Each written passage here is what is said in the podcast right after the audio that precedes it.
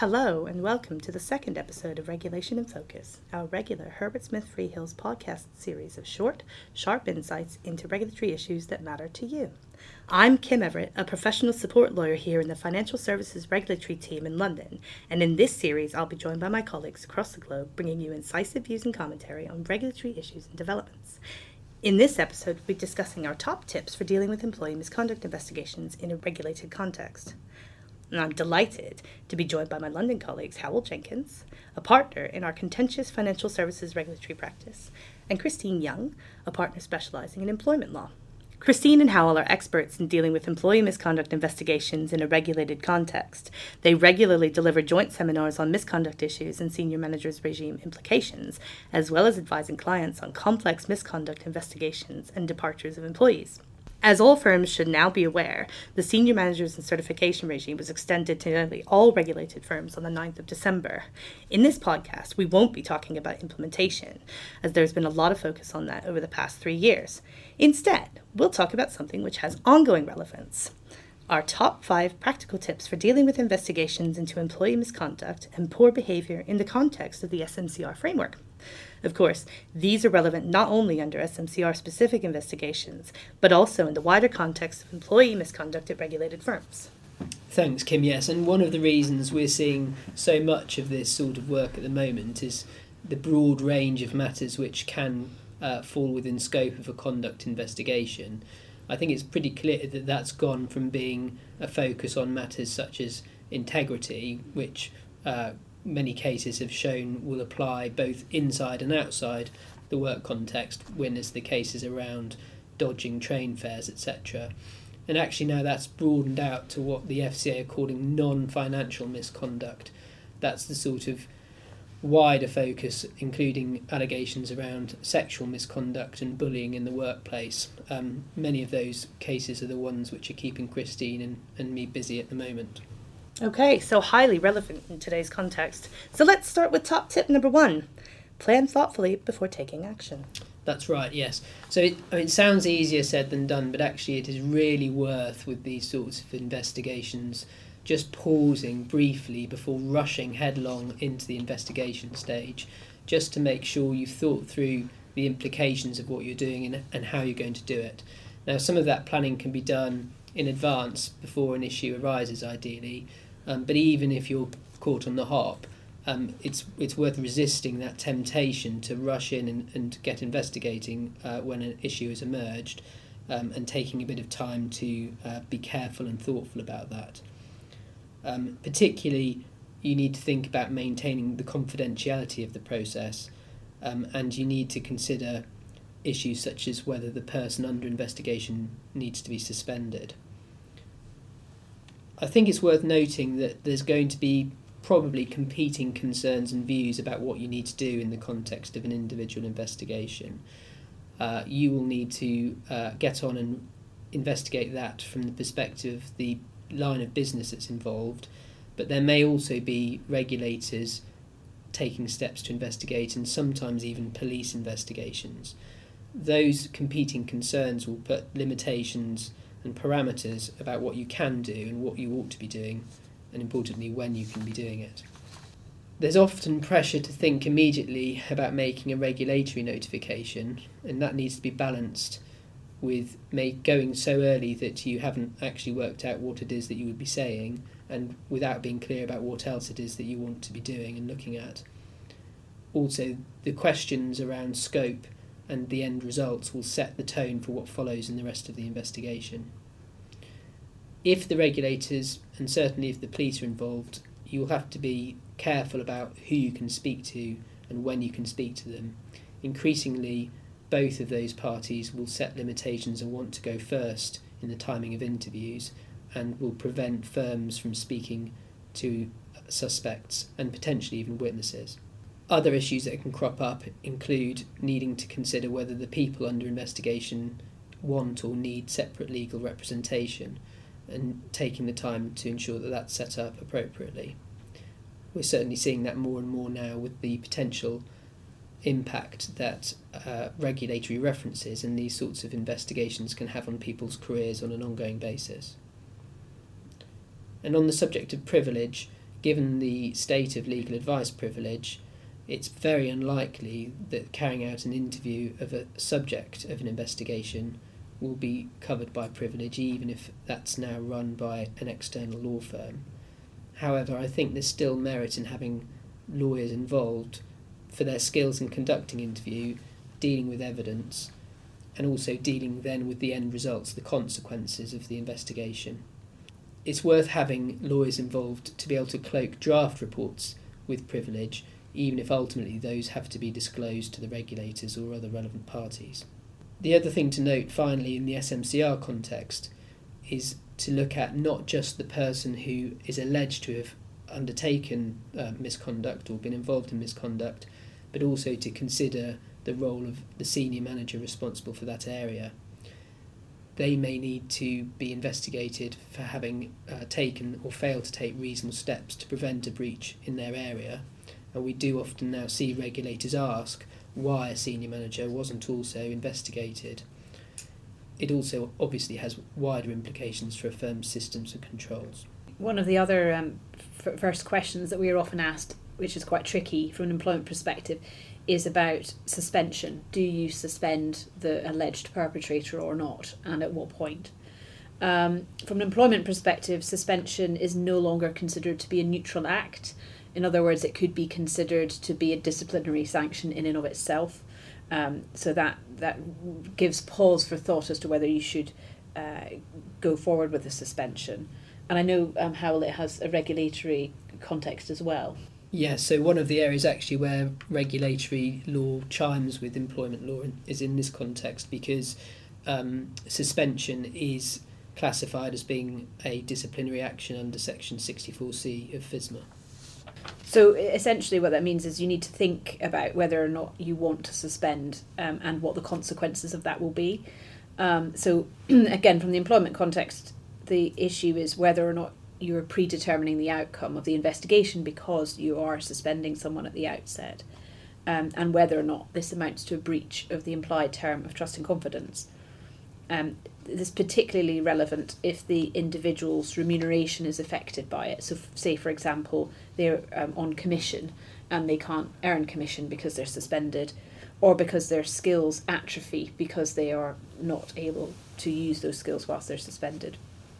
Um, so it needs to be quite a serious allegation in the first place to contemplate suspension, and you need to have a good reason for the suspension, which is usually either because it might impede the investigation to have the person still in the office and working, or because it might damage the business. So you think they might do something um, detrimental to the business by being present. So um, ultimately, um, if you are going to suspend, make sure it's fully paid, keep it as short as possible, and keep it under review um, we would normally recommend trying to get the individual to agree to agreed leave first rather than having to suspend and only using suspension as a fallback position if necessary. Okay, Christine, so we've talked about planning thoughtfully for the scope and process of the investigation, and that leads us to top tip number two make that process manageable. So it's really important that you um, hand uh, on how you handle the investigation. That um, you firstly need to make sure that you've planned as to what you're going to do and how you're going to do it. Um, my first point is scope of investigation. Make sure that you are clear at the outset as to what the investigation is going to cover and what it's not going to cover. So often we see investigations suffer from what I would call scope creep, where they end up covering um, other issues and that can cause issues later on. Make sure you are clear and identify and document at the beginning who is leading the investigation, who's going to make decisions on different things. So there's decisions in respect of disciplinary issues, who may hear an appeal, who may make the assessment of fitness and propriety, and who may decide on conduct rule breaches, as you will need to bear those people in mind in terms of what information they're getting access to and when they're getting access to it. And also think about um, whether these are the right people in terms of the level of right level of seniority. In terms of um, SMCR uh, in particular, ensure that the relevant senior manager has some involvement, as regulators are often asking the question of the senior manager in the business as to what they knew about the, um, the, the investigation and what was going on. The other aspect of this is make sure you've got the right people involved Um, so think about the HR team, the legal team, and compliance, as they will all be looking at this from slightly different perspectives, with different issues in mind, but they're all important um, issues and uh, overlapping areas of interest. So, for example, what you might say to the FCA might impact on um, how you might run the process, and the HR team will be focused on ensuring the fairness of the process and making sure that statements to the FCA are consistent with those. Bear in mind these investigations can take time, um, t- time to collect collate the information, um, in terms of documents and also to speak to the relevant witnesses. So be careful about time management in terms of what you commit to with the regulator and third parties. As Hywel mentioned, make sure that you involve internal and external counsel um, because they can be very useful both from the, the privilege perspective but also because of their experience in conducting investigations like these um, particularly if you've got a senior individual in the organisation, sometimes this can result in people who ordinarily would run the investigation being conflicted or it being um, difficult for them as a more junior person to run such an investigation. And then make sure that you are documenting what you are doing. It's really important to know and have documented what was actually decided, who decided it, and why, um, so that if there is a challenge at a later date, then uh, uh, either because of the FCA or because of the individual concerned or indeed the alleged victim, that you actually have something there, and also in case of any press interest at a later date. So, we've talked about planning thoughtfully when you're thinking about scope, and we've just talked about managing the process very well. How about outcomes? What do we do? So, I think it's useful to have a, a checklist of actions, and the, the reason for that is there's a lot of things that overlap here where you have to make sure that you are being consistent.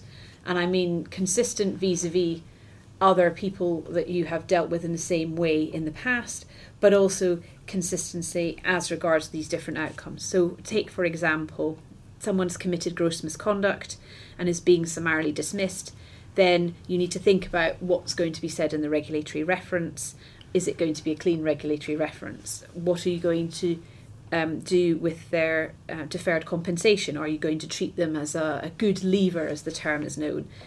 And, and would that actually be consistent with a gross misconduct decision? Um, bear in mind, you are going to be potentially tested on this by the FCA as well as the individual and anyone else who becomes aware of it, or indeed the press. So, being inconsistent as regard these decisions could come back to cause a problem for the organisation in the future.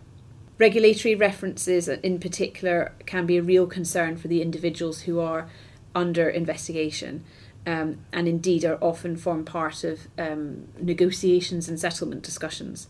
Uh, so it's important that you are, as an organisation, clear on what you are going to say in those references and what assessment is going to be made on fitness and propriety, and also whether or not you need to make any statements about conduct rule breaches settlement agreements usually cover off this um, this issue. Indeed, as an individual departing, there are two things they usually focus on: money and reputation.